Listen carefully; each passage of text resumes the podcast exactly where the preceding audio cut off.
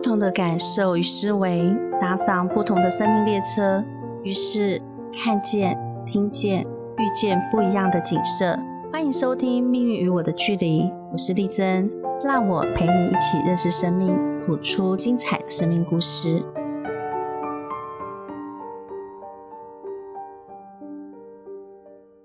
欢迎收听灵异聊天室，我是小慧，我是丽珍。丽珍老师啊，最近发生了很多那种不好的事情嘛，对不对？然后也有发生一些跟自杀有关的事。然后呃，我想要问一下老师，在自杀的过程中有没有遇过跟自杀有关的灵异事件，可以跟大家分享呢？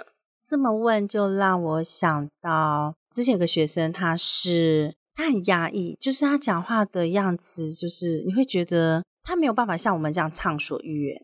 他所讲的每一句话都必须要去想很久，所以我心里想说，哦，如果是他的主管啊，或者是他身边的朋友，我会觉得跟他讲话很累。嗯，那他来上课嘛，他他其实很年轻，你看哦，这还是我在十几年前在教学，他来我们家上课。嗯，他那时候很年轻，我就想，这个人怎么才二十出头，就会想上跟心灵有关的课程？嗯，那后来呢，就是。我觉察到他就是上课的时候都会迟到，但他也会买晚餐。我刚开始都是在家里教，嗯，他不但迟到，还会把晚餐带来吃。那吃完之后，他就会说他去拔隐形眼镜。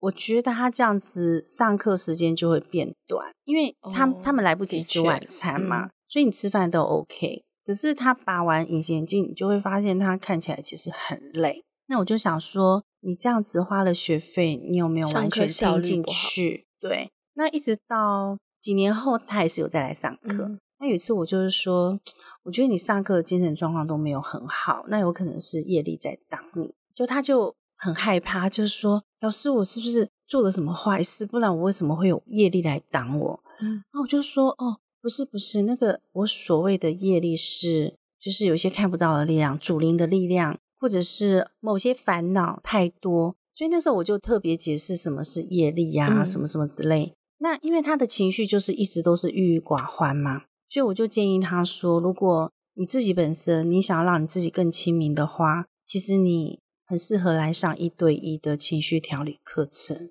那我这样讲，我想我已经把讯息释放出来。如果他要上，那当然最好；如果不要，其实我已经给你一条指引了嘛。嗯。他后来来上课的时候呢，我们就让他去找到他不快乐的事情，因为他就是郁郁寡欢嘛，就不快乐的事情讲着讲着，他就讲到他在读书的时候，他曾经想要拿美工刀割自己的腕手腕，但呃，他说他割了之后觉得好痛，对对对，所以他就没有割。那因为他父母亲都叫他一直读书，一直读书，一直读书，所以他觉得他读书读得很累，但又不知道该怎么办。所以他就是每天下课回家很累，就先睡一下，然后半夜起来再继续读。那读读很痛苦，就拿美工刀割腕嘛。那讲到这里，我就问他说：“你家族里面有人自杀吗？”嗯，好，你会去找答案。就隔周他来上课，他就说他们家族有两个人自杀，然后另外一个就是走失人口。那曾经有一次去认尸，他觉得他们觉得那应该是走失的那位亲戚，嗯，但后来可能证据不足啦。那因为我们本来是要处理他沟通的事情嘛，那怎么会讲到这里呢？所以其实一个人沟通问题的前面的前面的前面，一定有更多大问题。所以你追溯到前面，应该都会跟自杀有关吗？是这样子吗？像他这个，我就追到一个，就是他看到某个画面，然后呢，有一个左灵是上吊自杀。那我就跟他说：“那你问上吊自杀的那位，当初为什么要自杀？”他的祖辈就跟他说。因为我被强迫嫁给我不想嫁的人，但我不敢拒绝，因为我怕我拒绝我妈妈会被打，嗯，所以我就选择上吊自杀。那中间就就出现了一个故事，他爸爸很早就死了，所以他妈妈就一个人带三个小孩，一个人带三个小孩的女生又要赚钱，实在没办法，所以他就嫁给一个男生，那个男生正好他的老婆可能也死了啦，就他带了一个儿子。可是他儿子有点智商有点问题，嗯，所以他们两个就结合在一起嘛，好就组成一个家庭。但这个男生因为有钱，所以就经常的打他妈妈，嗯，他是经常打他妈妈，所以他常看到他妈妈被打，对，被羞辱，他就变成不想给妈妈负担，所以他都是尽量不讲话。好，有一天呢，就是他的继父要他嫁给他的儿子，就是他的继哥哥嘛，应该就叫做完全没有血缘关系的哥哥哥，嗯，对，可是他不想嫁给他，因为他智商有问题，对他觉得他是他没有办法让他的人生变这样，嗯。但他又不敢拒绝，因为他怕跟他妈妈说他不要嫁给他，他妈妈又会被打，被打。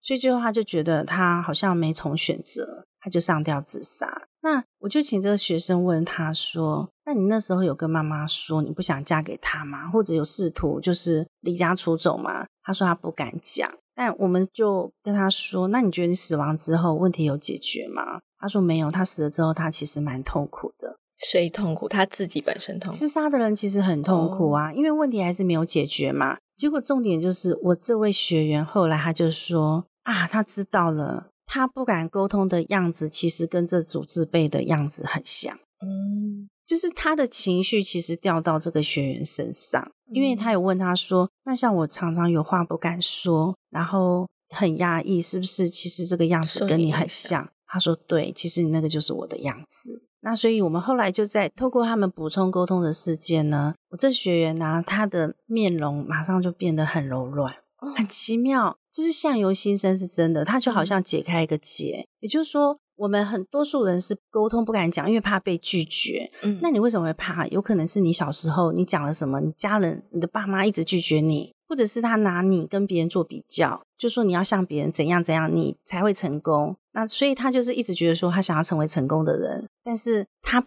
不想要的他都不敢讲，不敢讲就往心里面吞，吞吞吞久了之后，你自然你就会愁眉苦脸。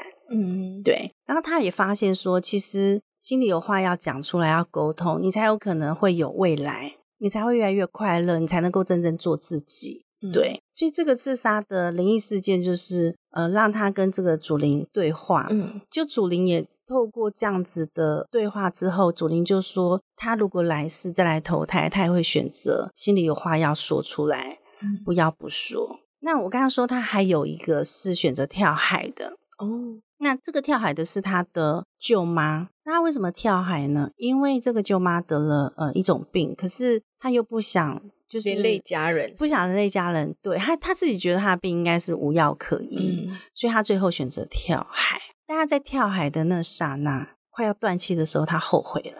这是他们对话的时候出来的剧本。出来的，嗯，对对对，就是我会我会请学员问他说：“舅妈，你当初为什么要选择跳跳海？”然后就有一个声音出来说：“因为我生了重病，那我不想连累家人，所以我就想，如果我死的话，我家人其实就不用被我拖累，要不然看医生啊什么，可能要花很多钱。对，然后我小孩还那么小，我不想我成为他们的负担。嗯，好，那后来他选择跳海嘛，那那我们就说，那你后来你离开的时候有后悔吗？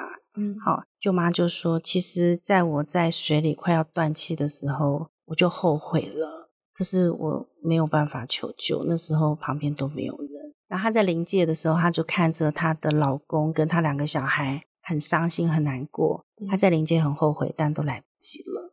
嗯嗯，我们就跟这个舅妈说，其实身体有病，多数是过度压抑而来的。那你身体有病去看医生，你要去找那个生病的原因。那他生病，他好像跟肺有关，你知道肺又跟呼吸道有关，嗯所以又是沟通的问题。所以你知道沟通可以治百病。嗯对，沟通可以治百病，就是说你上次有说，呃，你心里有话，你都会愿意讲出来，这很好。嗯如果这个人是很压抑的，他绝对会有什么呃忧郁症、抑郁症，对，甚至呢，他肺会出问题。那肺跟大肠又连接在一起，你知道吗？中医啊，肺跟大肠是连接在一起，他们都属金。所以有时候我会听谁谁谁说他爸爸本来是大肠癌，后来什么癌细胞扩散到肺肺，对，你就发现他们是相互表里的。嗯嗯，所以有些更有智慧的长辈，他们也都知道。他说，其实快乐治百病，对，沟通快乐、幸福治百病。嗯对，所以我觉得啦，我们每个人其实都要把自己照顾好，尤其是当妈妈，因为你这么压抑，你不讲出来，你的家庭大家就是都学你压抑，你知道吗？这个跳海自杀的舅妈，她死了两年，她的儿子也死了，啊，是因为疾病吗？还是对对也是疾病？就是肺，也是肺。哦，是遗传吗？家族遗传的肺病？表面上看起来是身体是家族遗传的肺病，实际上在精神层面来说，就是说这个家族里面发生了有话不说，所有的话都往心里吞的问题。对，所以他的儿子很年轻就死了，就死了。对，那你知道，像在灵界的一些人，他们都死了之后会后悔嘛？所以后悔他们都会找。在世的人去帮他照顾他的家人，要怎么样找？那比如说，他就会说：“你帮我照顾我儿子。”托梦之类的，有的是托梦。那像我这学员，我记得那个舅妈就说：“你多帮我照顾一下。”我在沟跟他沟通的过程，他啊对啊，有的会这样，对对对。但我们必须要说的就是说，我们每一个人每天都有好多事情要做，每个人都为了自己的生活在忙碌。那你自己的事情你没有完成，你希望别人帮你做，别人可能顶多能关心一下，但他没办法帮你照顾。就是像你讲，就是你的责任，你要自己完，你要自己完了，你不完了，你叫别人，其实老实讲，蛮为难别人的。嗯，对啊，而且我们不是什么忙都可以帮。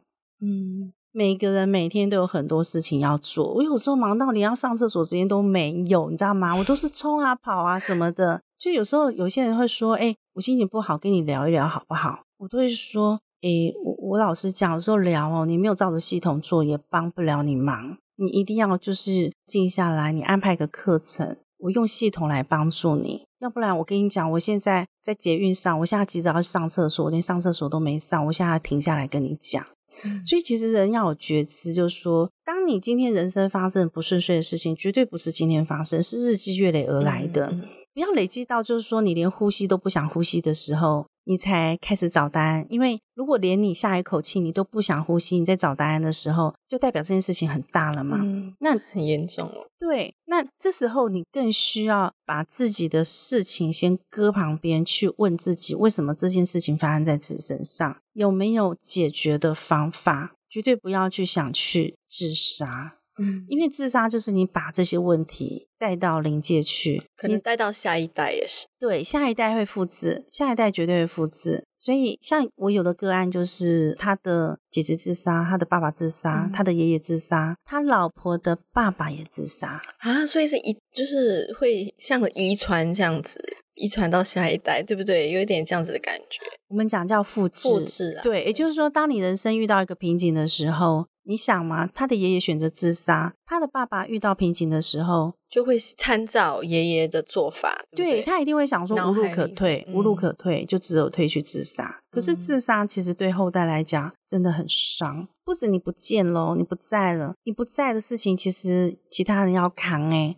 例如老公自杀，老婆就要扛啊。嗯。要扛你应该负起的责任。那如果你没有你没有结婚，什么都没有呢？就是也没有后代，就是孤身一人，只有爸爸妈妈。那你爸爸妈妈还在吗？那如果他们也不在，就就你孤身一人，你自杀，应该就没有问题了吧？如果是这样，也没有兄弟姐妹哦。OK OK，那就是旁边没有人会牵挂嘛，对不对？但你对得起你自己吗？你要去想哦，你自杀之后，你不会完全没有哎。嗯，你你还是个灵魂还是在耶，然后你来世你可能你投胎之后还会有把那个问题带到你的，对对，就持续带带带带带带到有一天你觉得我要怎么样去跳脱这个框架？嗯，很多人他想法会跟你一样啊，反正我死的时候我无依无靠，我什么都没有了嘛。然后他可能会选择在房子里自杀。嗯，我觉得我我没有想要自杀的念头，因为我很怕痛。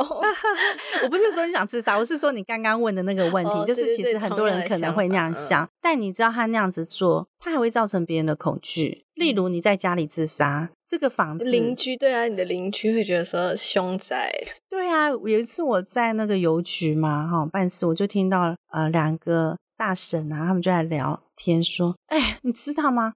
哦，我们家隔壁吼，昨天有人从上面跳下来，然后就要跳也不去别的地方跳，这下我们家那个房子看这样怎么办？对啊，就是你会遭怨，你遭怨的时候，其实对你的运势，虽然你走了，但其实这个气也是会影响到你。嗯。对，然后再来就是对别人造成真的很大的不便，嗯，因为别人要怎么样，他只要经过那边就会害怕，对啊，对，他就有那个影子，对啊，甚至可能就是说经过那边，其实他本来就快生病，后来他就是说我一定是经过那边卡到音。然后我还有想到另外一个自杀的是，他的太太呢打电话来跟我说，她要帮她老公预约课程，那我就跟太太说，我们这个课程如果当事者他没有意愿的话，是帮不了他，那你老公会愿意吗？她说她老公愿意。好，我就问她说是什么原因让你很想帮你老公预约？她就说，因为她老公的弟弟自杀，那她老公就是呃难过走不出来，每天都喝酒。那他们宝宝才一个月，她觉得再这样下去，她老公应该撑不下去，然后他们的家庭应该会被毁灭。哎呦，对，就是她老公来那天啦，我就问她说，弟弟自杀的原因是什么？她就说。他弟弟在军中赌博输了一次，后来呢，他那次输的时候，他有帮他弟弟还了一些债，但隔一段时间，弟弟又赌，赌了又输，好，所以这次就选择自杀。那他很难过，他就说，如果那天我多跟他讲几句话，也许他就不会自杀。嗯，那他就很自责吗？但我就跟他说，其实每个人都要对自己的生命负起责任。即便你那天多跟他说了一句话，可是他如果自杀念头很强大，也许他那天没自杀，他隔天还是会自杀。然后呢，他就很难过，他就说：“呃，我妈妈交代我的事情我没有做到。”我说：“妈妈交代你什么？”他说：“妈妈交代我要照顾弟弟。”然后就从这边我就问说：“那妈妈呢？妈妈为什么要你照顾弟弟？”他说：“妈妈很早就离开家庭，然后那时候妈妈离开的时候，弟弟才幼稚园。”所以妈妈要走的时候，就跟他说：“你要照顾好弟弟。嗯”我说：“其实你弟弟呀，哈，他需要的是母爱，你能给他的只是兄长之爱。那你弟弟他有没有交女朋友？”他说没有。我说：“对，他如果有一个女朋友，他有一个爱的对象的交流，他就不会选择自杀。那他为什么他没有交女朋友？因为他很小的时候，妈妈就不在旁边。所以你知道，男人内在的阴性能量是跟妈妈有关系。如果这个男人他跟妈妈的感情好，他的女朋友关系就会好。可是如果他很小的时候，他妈妈就遗弃他，他的阴性能量就是都是一直空的，或者是妈妈对他不好啊，虐待他、啊、打他之类的，他就很容易跟他的女朋友吵架，或跟他即便结了婚也很容易吵架，然后有很多沟通障碍。嗯那这个个案后来我就问他说：“那妈妈为什么要离开你们？”他就讲到说：“还不是我奶奶害的。”他就怨气很重，他就说那时候他奶奶呢叫他爸爸开建设公司，嗯，然后爸爸开建设公司不会管理，他不会经营，他不但不会经营呢，就是每天还花天酒地，所以常换女人，也带女人回家。嗯他说我奶奶连管都不管。那当初是奶奶叫我爸爸去开这间公司，最后呢还负债八千万，所以他很恨他奶奶。应该要恨的是他爸爸很没有用吧？怎么会去恨奶奶？他恨奶奶没有把他爸爸教好。哦，对他恨奶奶，就说没事干嘛叫他爸爸开公司。对，然后他恨奶奶，就是说他把女人带回来，奶奶竟然还不会骂他。他恨奶奶对他妈妈不好，嗯所以最后妈妈待不下去，就妈妈走了。对，那他还恨奶奶什么呢？他说他弟弟死了之后有写遗嘱嘛，他就说他死了之后，他希望骨灰能够葬在，就是能够放在台北，他们是南部人嘛，嗯能够放在台北跟哥哥和呃妈妈在一起，但是奶奶不答应，嗯，所以他恨奶奶。那我就为什么一定要听那个奶奶讲话？就是她讲什么，为什么这么重要？对啊，所以我就说，我就说哈，你其实家运是什么？这个家运不好，就是其实这个代表这里面有很多恨。你如果说你恨奶奶，我会建议你要宽恕奶奶，要不然嗯你这个恨会遗传到你的后代，会影响到你的嗯后代。那奶奶她今天不允许弟弟的骨灰迁上来，那也许是他希望他能够保护弟弟嘛。他说哪有，他根本不是，他在控制。但我就说，也许每个人的想法不一样，你也许你感受不到奶奶的那个心疼啦。但人死了之后啊，你觉得灵魂想去哪里，你有办法控制它吗？嗯他说没办法，我说对啊，所以即便他的骨灰在南部，可是他的灵魂想要飘去哪里，随时都可以飘啊。所以其实是自己禁锢了自己，别人禁锢不了你。对，这下他才知道说，哦，原来是这样。那当然，我们也让他跟弟弟做补充沟通嘛。那做补充沟通的时候，他就一直哭，然后他还吐。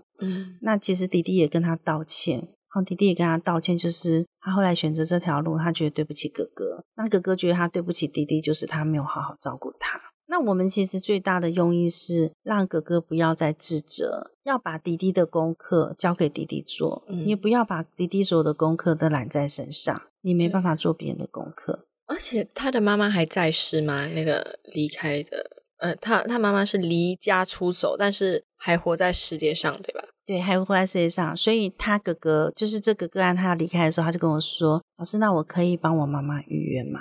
哦，所以他的妈妈也上课了。后来他妈妈也来了，好，他妈妈也来了。可是我觉得蛮奇怪，为什么他的妈妈活着，然后他没有，反而没有怨他的妈妈自己走开，蛮奇怪的那个内心。我觉得应该是说，这个孩子他没有感受到奶奶的爱。可是他也没有感受到他妈妈的爱啊，他妈妈都离家出走，而且他觉得妈妈是被奶奶赶走，然后是因为爸爸对妈妈不好，而且妈妈离开，他们都觉得这是正常，因为爸爸一直带女人回来啊。可是他妈妈应该也要照顾他们啊，怎么可能离开之后就很像感觉叫他照顾他弟弟，然后自己 拍拍屁股就走了？啊，你这问题很好，因为妈妈身上都没有钱哦，所以我跟你说，女人哦。要把小孩放下，真的很难很难。因为我自己有小孩，我知道。但我就算没钱，我会把小孩带走。可是那妈妈那时候，她就是真的身无分文，她可能连生存都没办法。所以她那时候自己来台北，她很难受，她非常难受。那因为爸爸奶奶那边至少还有人煮饭嘛，他小孩在那边还有得吃啊，他们会这样考量啦。他可能跟妈妈，你可能连吃饭都没有，我可能连住哪里都不知道。那我自己都没办法把我自己照顾好，我怎么带你们？所以他之后还是有跟妈妈联络，只是可能不是跟着妈妈住，是这样子的意思，是吗？对啊，有联络是有联络。对，所以我就觉得说，其实你长大，或者是你大一点，你要跑，你要来妈妈这边，你都可以来啊。你为什么不来？可能我们每个人的想法都不一样。对，好，那他妈妈来，他妈妈来咨商的时候呢，我就跟他妈妈说：“你有什么话想要跟你的儿子说？”好，那他就说你跟着菩萨走，然后菩萨会带你到更好的地方。他就这样讲。但我说叫他跟着菩萨走，他就真的会到好地方去吗？一般人接收到的讯息就是，你不管怎么死了，你在灵界，你就是跟着菩萨走，菩萨会带你到好地方去。好，神佛会带你到好地方去。但是我要很明确的说，如果这个人他走的时候，他心里是很难受的。不管谁带他到什么地方，即便你到天堂，你也是一个心情不好的灵魂。那我就让他先感受到母子之间的爱流动。我是用这样的指令，所以我就跟他说：“你现在想象你抱着你往生的这个小孩，你现在想象你抱着你儿子，用母爱去拥抱他。”然后他就说：“我抱不到，他连想象都没办法想。他说他在好远的地方，而且他不给我抱。”他在好远的地方，他不给我抱，他就一直哭。然后我就说：“那你跟他说过来，妈妈抱。”他说：“你来，妈妈抱。”他说：“他都不来，他就在那边一直哭。他看到的儿子是一直哭，一直哭，一直哭。”然后我就说：“那你跟他说，你当初走的原因是什么？其实你也不想放下他，可是你真的没有办法。”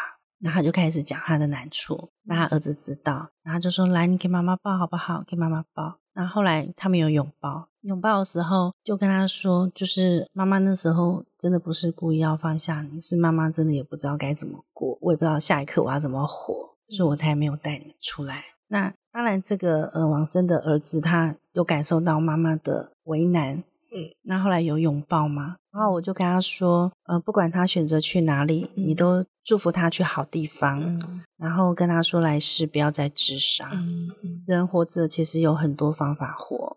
不一定要选择自杀，生离死别的痛是非常非常非常痛的。那后来我就问他说：“你问你儿子他在军中一共读书了多少钱？”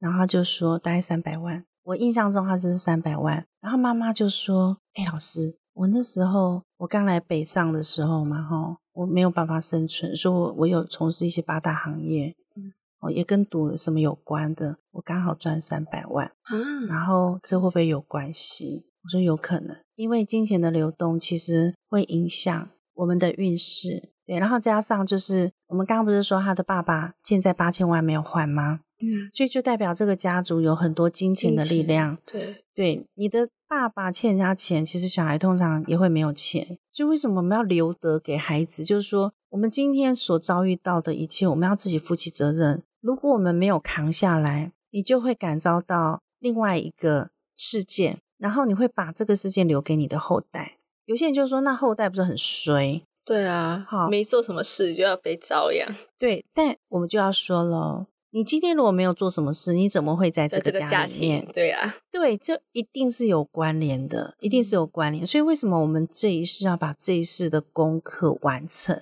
你如果不完成这些事还是会，累积到你的下一代。对，你会累积，不但是累积到下一代，你还会累积到来世。对对对，我要讲的是来世，来世嘛，对对对对，你会你会累积到来世，所以不要把现在的问题放到未来。嗯嗯。对，哦，那你刚刚说，就是如果家长欠钱，可能会影响到你的下一代，可能会变得没有钱。那如果 你的家长 被骗钱了，被骗骗钱的话，那那代表说下一代也会被骗钱吗？还是下一代不会？就是可能会有呃钱会还回来给我们？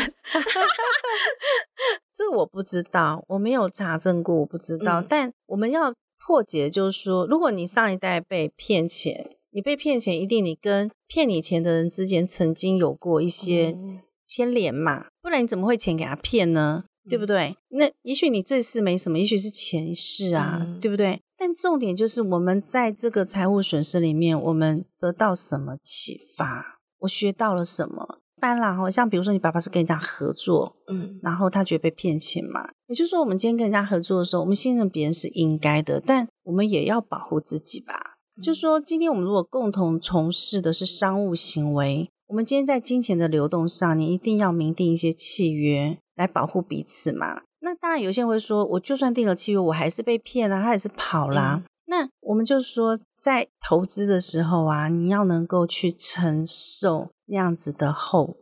所以我，我应该是比较保守那种型啦，嗯就是我觉得其实跟人家合作蛮风险蛮大的，因为这里面其实还有沟通的问题，还有理念的问题，嗯然后还有责任感的问题。对，所以我通常如果我的学员来问我，通常都会说，我会建议你们如果合作，可以用委任契约的模式，我付你一笔钱，然后你可以帮我完成到什么阶段。嗯，不要就是我们一起去打天下，我觉得太难，我觉得很很难。到后来一定会有意见上的分歧。对，然后再来就是说，你要合作的对象，你一定要找他道德操守是比较高的。嗯那有些人就是说，那道德操守怎么看？我说你要去看最基本的，比如说他跟别人沟通是可以好好讲话，没有过节的，他不会说谁对不起他的。嗯再来就是他如果他有婚姻，他对他的配偶是不是很真诚、很忠诚？今天如果说你连跟你结婚的对象你都会背叛他，他跟你之间是什么共同生小孩、共同创造孩子的？如果你连这样的人跟你一起，我们说生死与共的人，你都会背叛他，那你一定会把这个背叛带到你的商务上的合作关系上。所以我的学员他们有时候来问我，他要跟谁合作，那怎么观察？他们有时候会说看命盘够不够。我说，当然对方可能会有运势好的时候，但我觉得啦，哈，你最好就是先观察他的家庭关系，他对他的妻子讲话是不是态度很和善，有没有有话好好说，然后他有没有小三？如果有小三，你千万不要合作。嗯那我那学生他是男生，他就是说啊，老师啊，现在有小三的人不是很多吗？我说你们都觉得这个好像就是已经正是常，哎，对，你们都已经把不正常当成正常化。但如果一个人他的时间哦一直耗损在小三爱情里面呢、他根本没有办法专心去谈事业，还有就在婚姻这条路上。我们要去承担家庭责任，其实很多诶、你要照顾小孩，然后你要经营小孩，经营家庭，你要告诉小孩一些理念。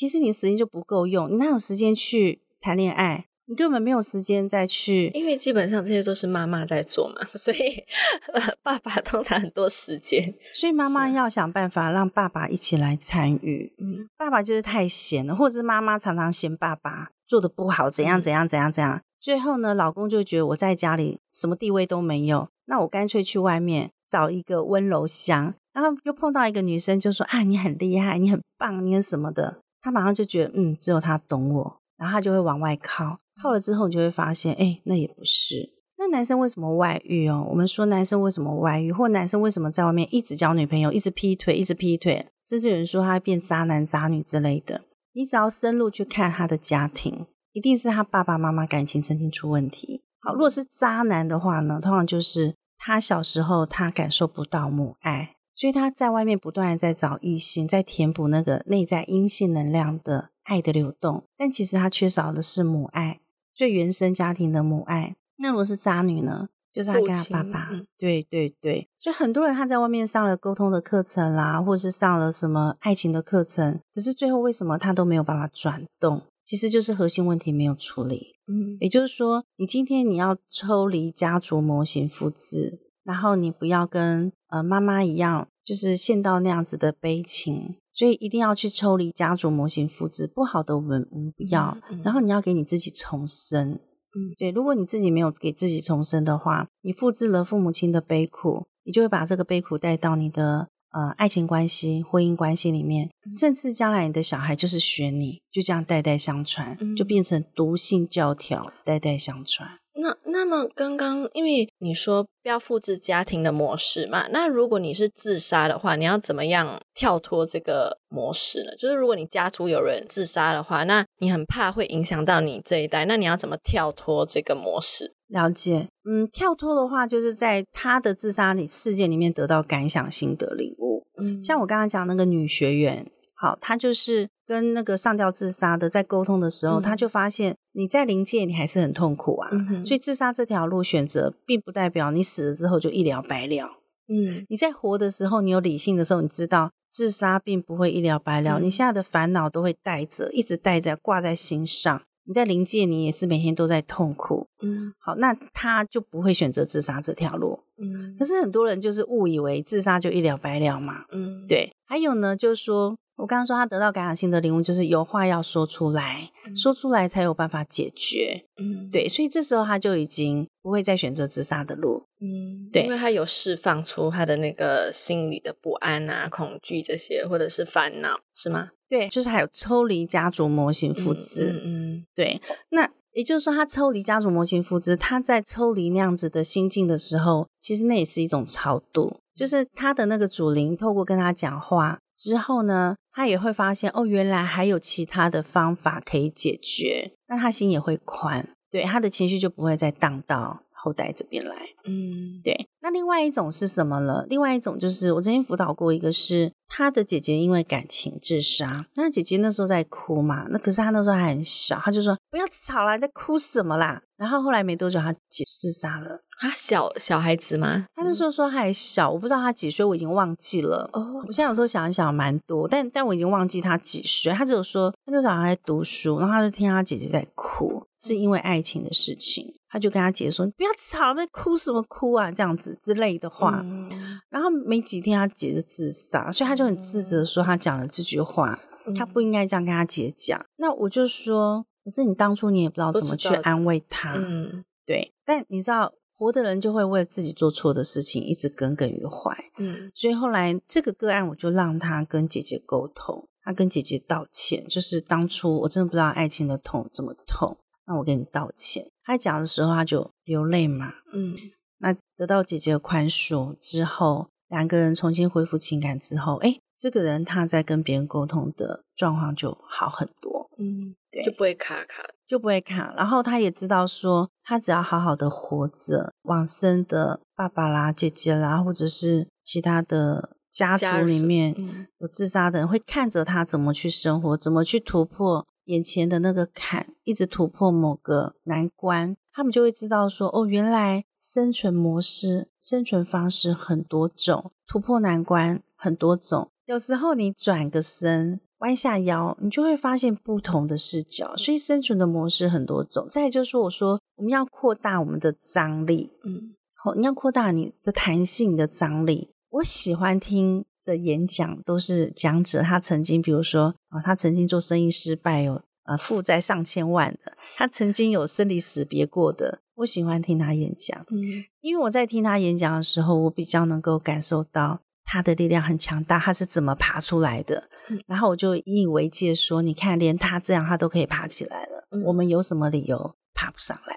然后我记得我那时候在走我这条路的时候，当然因为前面没什么人走嘛，我也会担心害怕自己没有办法走到未来。嗯我会担心自己可能怀疑的梦太美，嗯，好，这走不到。但有一次呢，我听到凯文科恩的故事啊，我就很感动，我就用他的故事来激励我自己。嗯，他是怎么样呢？他钢琴弹得很好，像绿钢琴啊，是他弹的。好，你们有空可以上网去搜。他的眼睛是看不清楚的，可是他钢琴可以弹得很好。嗯然后他弹到好到，就是在某个国家的某个角落的人会被他的琴声给触动。嗯对，所以我就用这件事来励志我自己说，他的身体没那么健全，可是他都可以把他最想做的事情做好。做好，那我现在身体健全，我有什么理由不把自己想要的梦想达成呢？嗯，对，所以每一个人把自己活好啊，真的你会在某个 moment 啊，去感动到另外一个生命。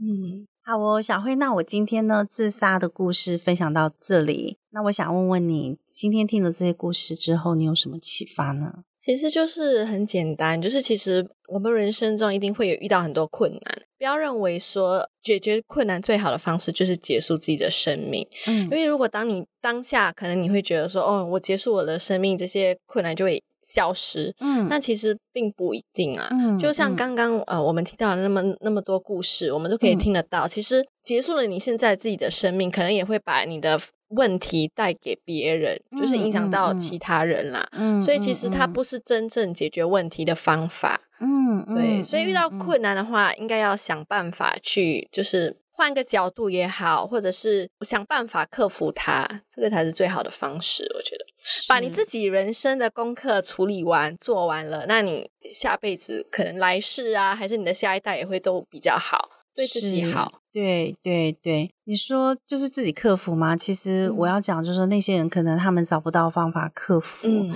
所以这也是为什么我会成立这个顾问公司。因为我自己曾经失恋的时候，我很痛苦。嗯我老实讲，那时候我也很想自杀，但我想到我爸爸，我就没有办法，我那个刀就没办法下，我已经拿刀在啊手腕上。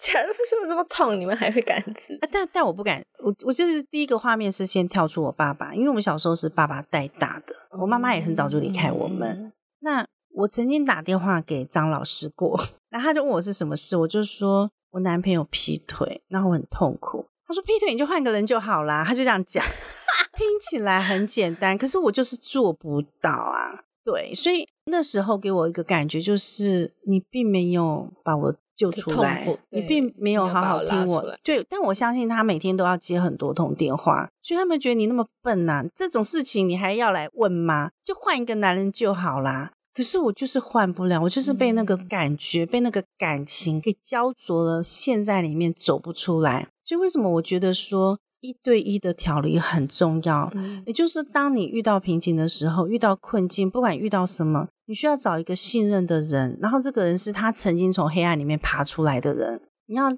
告诉他，然后让他用他的视角告诉你，你还可以怎么活。当然，你要先把你的苦先倾吐出来。嗯那我那时候其实我没有遇到这样的人，我那时候就是一直在难过啊，然后我都不知道该怎么办，每天都很痛苦啦，然后常常就是回到家就是把门关起来在里面哭，我一直在房间哭，但我家人都不知道。我甚至还曾经就是买酒啊，要把自己灌醉，就在房间喝酒啊，然后喝一瓶，头脑还是会想到，就喝两瓶，最多喝三瓶啊，就这样啤酒啦。那喝到就是把自己灌到那种不省人事。可是你知道吗？半夜都会起来上厕所，你上厕所你就醒了，醒了之后啊，那个痛，那个心里的沉重感就又来。所以那时候我自己都不知道为什么我没有办法走出来。所以有时候你们会觉得说，这么简单的事，为什么别人做不到？他就是真的做不到。嗯其实你只要找一个信任的人，然后呢，把这个问题讲出来，然后换一个方式过，还是可以过得了的。但是是曾经有人跟我讲说，你这个一对一的课程啊，哈，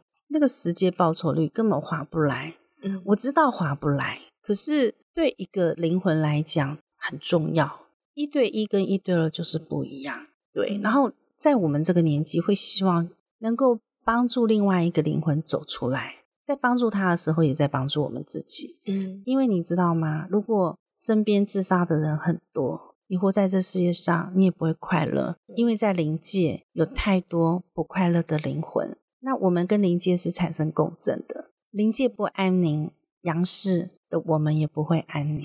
所以很谢谢你今天问我这个问题呀，我们也借此呢告诉更多听众朋友们，我们来到地球，每天都在学习，学习怎么认识自己，学习呢怎么样去好好谈一场恋爱，学习怎么样成为一个对的人，学习怎么去经营婚姻，学习怎么在帮助别人的时候不伤到自己，然后学习怎么样去发现自己的天赋。活出自己最喜欢的自己，学习怎么样去创造自己生命的价值。每天都在学习。有时候人生没有钱，那不是最大的问题。最大的问题是你不认识自己，你找不到你存在的价值跟意义。那我们今天节目就录到这里，谢谢小慧，谢谢老师，拜拜拜。感谢你收听《命运与我的距离》。如果你期待我们的节目，欢迎点选订阅，让我在夜晚陪你一起搭乘不同的生命列车。